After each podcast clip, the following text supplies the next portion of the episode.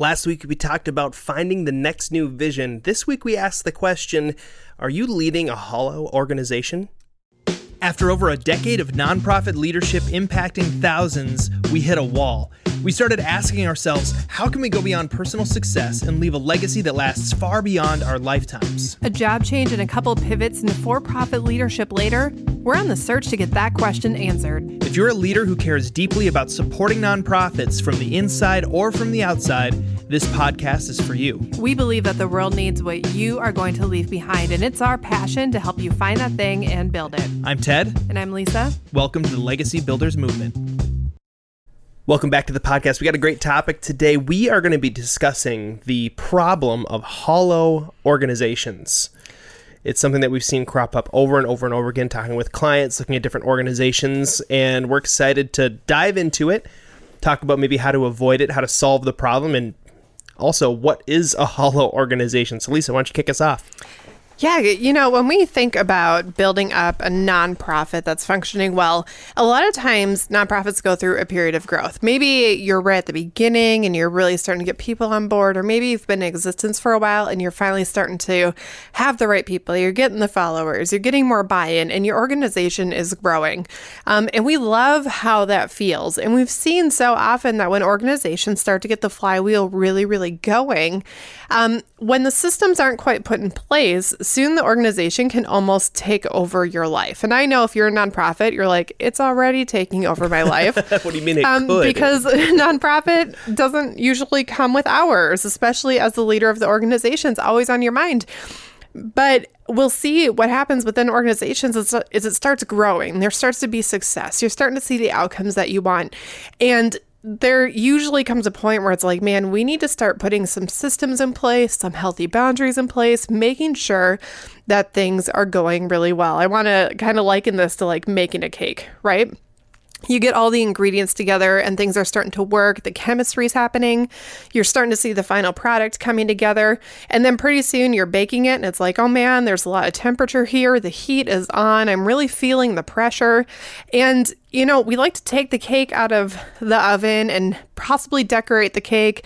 But what happens if you get the cake out of the oven, you decorate it, it looks beautiful, but you go to actually eat it and you cut into it and the whole thing just falls? Deflates. It deflates. like it wasn't properly cooked. It wasn't proper. Like something in it went kind of goofy and it just is this hollow, mushy thing that doesn't have the structures that it needs. We see this in organizations when the heat is on, and suddenly the leaders of the organizations think, This is taking up a lot of time. I need to get systems in place. And instead of setting up the systems for the organization as a whole, they set up systems for their personal lives so that the organization stops encroaching into their lives. And in this process, it becomes about how can I make this efficient? How can I make it so it takes up less time? How can I make it so I have less conversations with people? How can I streamline this? And what happens oftentimes is that you end up with a core leadership portion of the organization and then all of these followers with a completely hollow, hollow middle. Um, and pretty soon, the growth that you're seeing and the stuff that you thought was working, it's not really there anymore. And everything is being done by just a handful of people. At which point, you start to realize, oh my gosh, we don't have new leaders coming in. We don't have future board members coming in. We don't have the stuff in place. We had the right people. Where did the right people go? And there becomes this disconnect where instead of having a large group of people where you have followers and some people who are getting involved and key volunteers and leaders, and then your core group of people, instead of having the spectrum, you have the two ends and a hollow center. And at that point, you kind of start to realize what do we do now? Because if we lose just a few people, do we have an organization anymore? If the mm. cake falls, do you have a cake? It's not technically a cake, it's pudding at that point. yeah, and if you've missed some ingredients, it's not even going to taste good. Mm-hmm. um, well, I, I want to say this too. We talk a lot about capacity as an organization. If you want to continue to grow, you want to build your capacity for growth. Um, that is a big part of this conversation because capacity also has to do with support structure mm-hmm. and structure within the organization, not just from a system standpoint, but also like people, mm-hmm. positions, um, staffing, all that stuff. Because without those structures, you can only build a cake so tall. Like you, you look at like really awesome looking wedding cakes, and they have a structure on the inside. They're not just made out of only cake usually. Mm-hmm. when they get that tall, they've got to have like an actual like tier system. Yeah, and just to be clear, I'm not saying as a leader that your nonprofit should take over your life. We do need to have healthy boundaries as leaders. We do need to make sure that we are setting stuff up well for our own personal lives. However, setting up the systems when we get to that place, we have to make sure that those structures are in place not just for our personal lives because if that's our only focus, then you don't have everything supporting the whole cake. You have Mm-hmm. one little part that's supporting the top little layer, and then the top little layer doesn't have all the other supports that it needs in order to stand up where it should be. Right, and you might you might find yourself at this position, but you don't necessarily realize that you've got a hollowed out organization. You just feel like you've reached a cap and you can't really figure out why.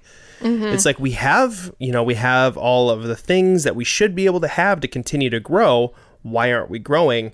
A lot of times that is due to having a hollow organization. And if you focused on filling back up and actually building some of the support structures back in, the organization will continue to grow. But things, you know, a, a- an organization is not going to grow beyond its capacity. Mm-hmm. And the support structure that keeps something from becoming hollow is part of that capacity. Yeah. So you just said you might not even realize that you have a hollow organization. So let's talk about a few of the key things that are kind of little red warning signs that you can kind of start to look for. Um, you Yeah. can go ahead. Well, okay. Uh, one one really great way to kind of analyze and see if your organization has begun to hollow out is what did your uh, team, your whole team, from the people at the very top to the people at the very bottom, um, and also just the followers in general, because the followers are at the very bottom of the hierarchy, right? They're the ones who are just like super nominally involved and probably not really even involved. They're just sort of watching from a distance. Um, if you look at the whole structure of there uh, of that, what did you used to have, and did you lose some of the roles in the middle and made up for that with other things? Mm-hmm. Um, I've seen this happen in a few organizations that we've looked at where it's like they had a bunch of key positions on the inside, some key volunteer leadership, some key volunteers, some key staff members. And over time, attrition just happens. It naturally happens. People move away, people go to college, people get different jobs. It's not anything necessarily bad, but we have to plan for it because what what some organizations will do is when uh, when someone is taken out of the organization for whatever reason, maybe you had to fire them. Um, it's important to look at and say not only what were they doing on like a task basis, but also what was the support structure and the the infrastructure that they were bringing to the organization too. Because I see a lot of tasks get moved around in nonprofits where it's like this person was in charge of this, they went to college. We need to just give this to somebody else, and that maybe they'll um, load that onto somebody else who is willing to take on more or maybe they maybe they're not willing to take on more and now they're gonna like totally still fry the choice. person or um, what ends up happening is or maybe they install like technology to be Mm-hmm. able to take over that person's spot and while technology is great it's a great tool it can't fill the hole that is left by a human being especially in a nonprofit situation Yep. A lot of times with that, what we'll see is the tasks being delegated, and what's being forgotten to be delegated is the care and the community of the people that that that one individual is leading. Mm-hmm. Um, and so a lot of times that's what falls, and people think, well, we have the tasks done, so therefore the systems are working. But what that's like saying the frosting is on the cake so Right. who cares about the inside But what fell through when the communication and the community and that fell through, what fell through was the capacity of the organization.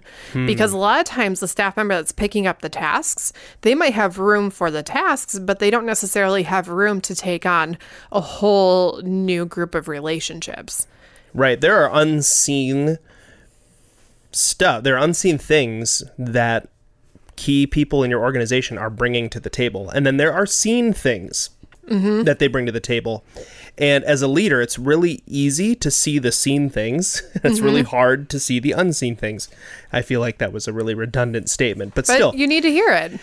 it's and so when we take a look at what uh, a group of people or a team or an individual is bringing to the organization, we have to learn what are the unseen things that they're bringing to this organization because those those could be integral to our capacity as an organization. So if that if it's getting if we're getting hollowed out for whatever reason, I think a lot of organizations felt a big hollowing out with COVID.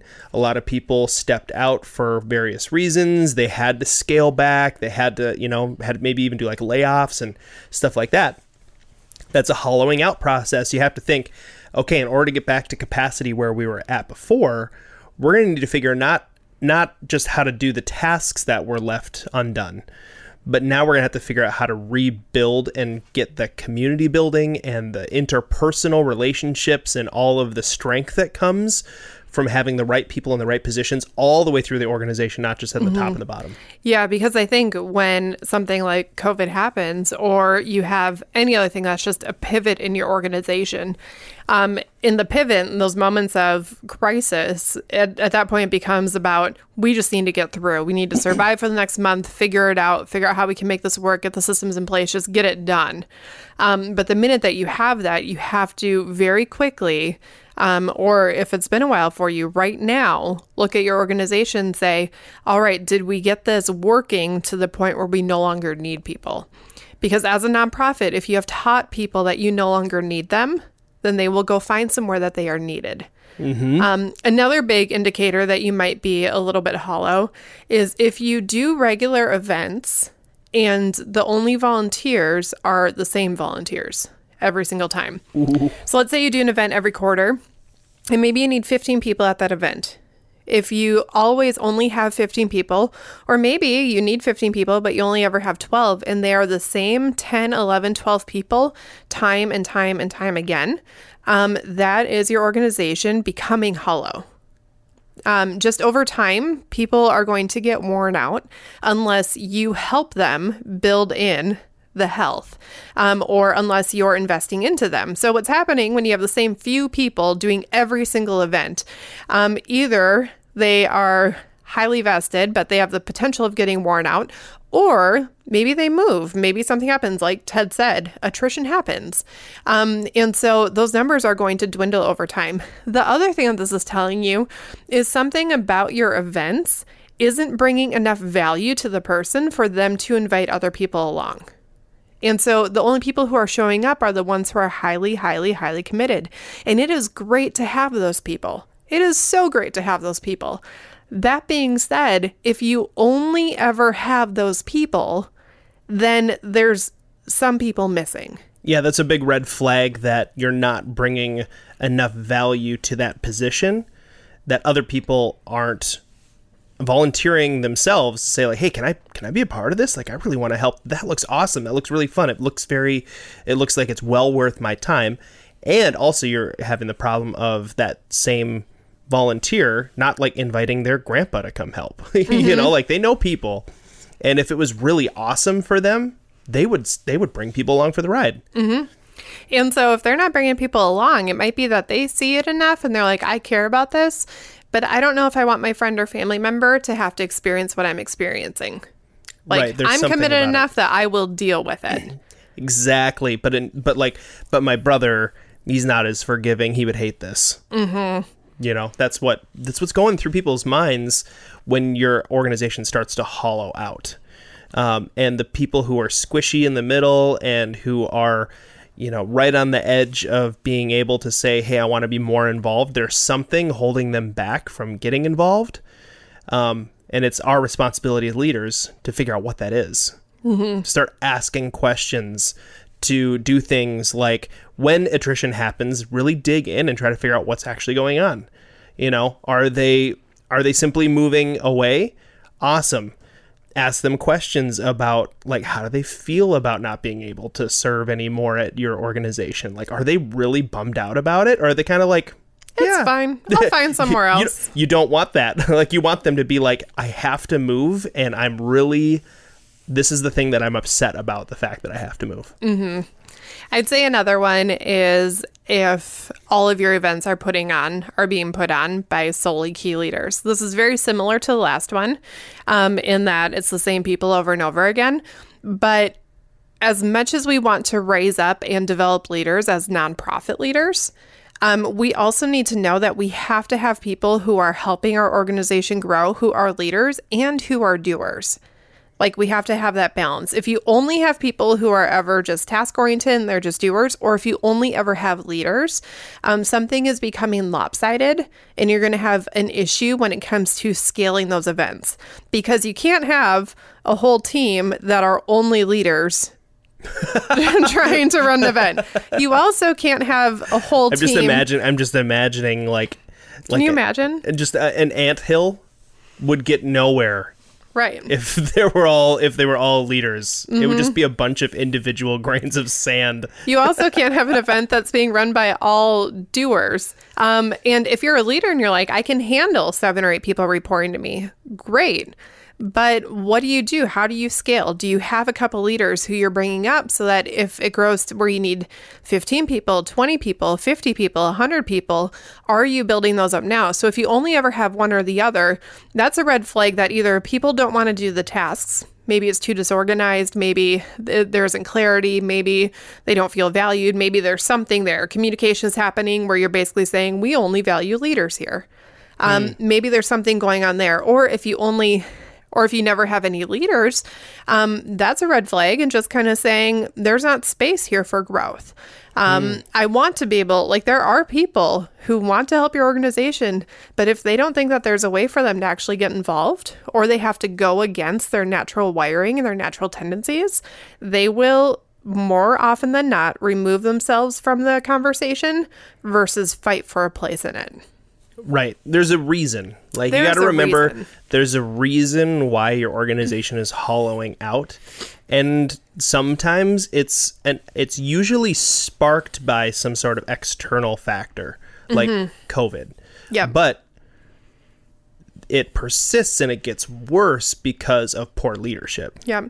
And I mean, little things can change it. It can be something big like COVID. It could be something that you, as a leader, went through something in your personal life and you had to take like a month where you're just very focused on your family. And that's good that you chose to do that. But you need to recognize that those little moments, yeah, that's a big moment for you. I recognize that. But from your organizational standpoint, all they see is, man, the leader was MIA for 30 days maybe things are changing. And culture starts to shift a little bit. And if you don't come back and really understand that maybe the perception has changed and really make sure that things are still moving forward um, it doesn't have to be a big thing that causes an issue. It could be that your quarterly event changed to like the month after one month and it was just enough to throw people off their game. And that just started just a little bit of attrition just a little bit of it doesn't quite work for me just a little bit of something. And instead of finding more people to help the leader's um, tendency was just say you know what? It was a weird thing. We ended up having to do a different month this time. So i'm just going to pick up the pieces. I'll just do the tasks. We'll just get it done. We'll put in the extra hours. We're not going to worry about training anyone. It'll be fine for next time um, little things can grow into huge issues, and having a hollow organization is a really big issue that doesn't feel really big until it really, really hits. Yeah, I was gonna say I I, I remember um, leading the the band team at the church, and I had uh, just this really fantastic volunteer who was uh, like really talented, like super super great guitarist, and uh, the only problem is he would show up and he would like just not care.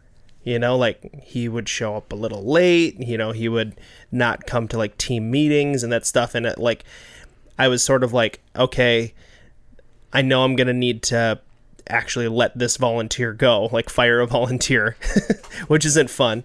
But I had to do that. Um, now, when he left, I had to. I, I immediately recognized that there was a vacuum that was left by him, and it wasn't just the talent, although that was a piece of it. People are attracted to talent and skill. There's also uh, just like a friendship gap because he was good friends with several of the other people on the team.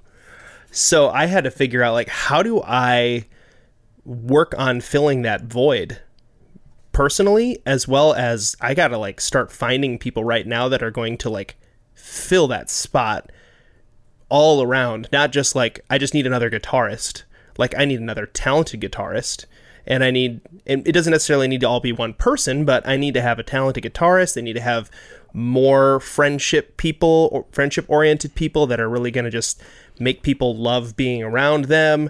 Like I needed to do that. So we we held like a big audition because I was like I might need like four or five people to pick up the mm-hmm. to hold this spot that this one person held. And that was a pivotal decision for me and just like that, I'm sure I could think about and find lots of situations where I failed at that and created a hollowing as well. I love, though, what you just said, though, is you recognized what that person was bringing to the team that was beyond the task that they were doing. And you knew you might have to find four or five people to fill their shoes. Hmm. Um, I think so often when we have one person leave our organization or one person have to step away for whatever reason it is, we think, well, they are one person, so I need one more person and that is not always the case. Um, I'd say it's rarely the case, it's especially when you're talking about leadership, because yeah. the cream rises to the the cream of the crop rises to the top. um, the you know there's there are super super people that do exist, and they will come into your organization and they will be awesome and they'll make things work really really well. But unless you're super intentional to make sure that they don't start to create this like potential black hole if mm-hmm. they leave. Um, and it's not like an intentional thing, but if they start doing all the stuff and you're like, oh my gosh, they're so talented, they're so amazing, they work so hard, they do all this stuff, they whatever, unless you help them to start to kind of like build up people around them that are learning from them and getting acclimated with the different things that they do, you're going to have a big problem if they get hit by a bus tomorrow Mm-hmm. We got to remember that these incredible team members that we have are only here for a season. Mm-hmm. No matter what, whether like hopefully, God forbid, they don't get hit by a bus, but I mean, there's going to be a point where they need to leave at some point. Mm-hmm. and we need to remember that and build things in a way that assumes, yes, at some point this person will leave, even if it's 30 years from now. But I want to build things now so they still feel needed and known, but in a way that if they go, it's not going to create a hollowing. Right. And part of that too is as a leader recognizing this is my key leader. I am familiar enough with a couple of their key leaders and I have enough of a relationship with them that if this person steps away, they are still connected to the organization. Now, whenever a leader leaves, like there are going to be some volunteers that follow. Mm-hmm. Um, it's just kind of how it goes. They're very vested there. But if you have one leader and you say, oh, you know what? They're great. I don't need to deal with anyone under their leadership.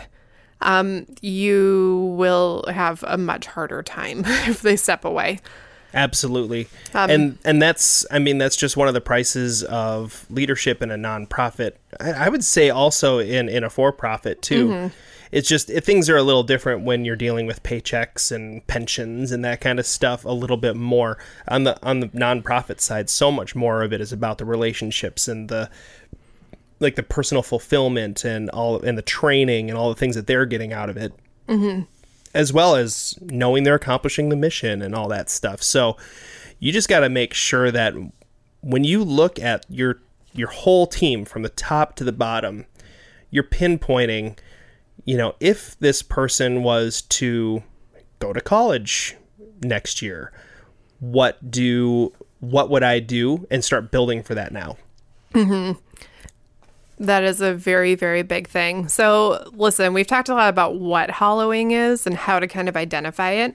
Uh, let's give people just a couple practical things that they can do. First, one thing that you said right away was look at your org structure from when things were growing and things were working really, really, really, really well, and then really look at your org structure for where it is today. And try to look for the gaps and not just the gaps in the tasks or the gaps in the titles or the gaps in the titles, because that's not what this is about. This is about finding the gaps in your capacity and titles don't hold capacity. People in relationships and systems and structures do. So look for the gaps in the capacity within your organization. Look at who had the capacity before, uh, who has it now.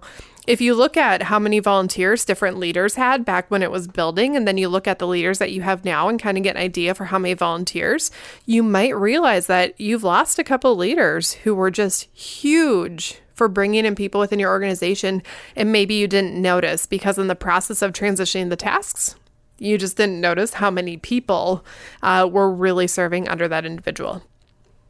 That's true. Another thing that you can do is uh, remember that those those man I, I, I feel like a broken record here but exit interviews are one of the best tools you can possibly have yes for preventing a hollowing out of your organization because it's going to give you so much information that you need.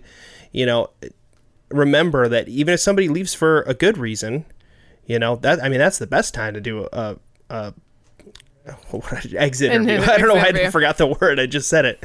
Um, if you're going to do an exit interview with somebody who's you know just leaving because they're having a kid and they need to take time off or whatever this is the perfect time to get really real honest feedback from them about how do you feel your leaders are performing how do you feel the tasks are do you feel like somebody else could be trained to do what you were doing mm-hmm. you know if they're kind of like actually no i'm kind of like the only person in the world who could do this like that's really bad. mm-hmm. And that that's that's the time where you need to figure out, oh, okay, how do we split this into a few different roles rather than just the one role? Yeah, and just like exit interviews, having regular communication with your key leaders. Um, not just like, oh, we had a staff meeting, but like actual one-on-one conversations where you talk about job performance, but not solely from the are you doing good or are you doing bad, but really and getting, not just task oriented. And not task oriented, yeah. but really asking who their leaders are, what's working, what isn't, and helping to see the areas where maybe they need help growing, um, their capacity, and then also see the capacity that's being built so that you know what could possibly be coming down the line. Um, I think sometimes it's so easy to find a leader who you think is just a rock star. Um, and because they're a rock star, it's just so much easier to assume. Like, if I just pretend they're always going to be here, then I never have to acknowledge that they might leave.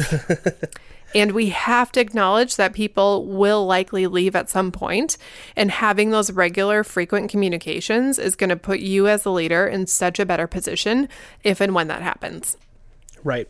And I would say, lastly, build some systems for finding great people. Mm-hmm. Because if you operate assuming that people, great people, are eventually going to leave, and that it's okay and normal you also have to have great systems for finding and raising up and bringing in new great people mm-hmm. because great organizations do have great people in them. Yep. They're not just made of a bunch of people who, you know, know how to push a button and you just systemize everything so each person has, you know, it's not an assembly line. Nonprofit organizations are not an assembly line. Mm-hmm. there is so much stuff and so much interpersonal stuff that matters. So build good systems for hiring build good systems for onboarding new volunteers. Build great systems for you know asking people what they enjoy doing versus what they just want to do because they feel like it's going to help. You know build these structures now assuming that somebody is going to leave at some point and build job descriptions that are fluid but also take into account here are the capacity parts of your job not just the task parts of the mm-hmm. job yeah. That's really good. We would love to hear from you um, as you're putting these together. If you have any questions or we'd like to hear what you realize about your own organization, you can send us an email at office at legacybuildersinternational.com. That's office at legacybuildersintl.com. Looking forward to next conversation we get to have next week.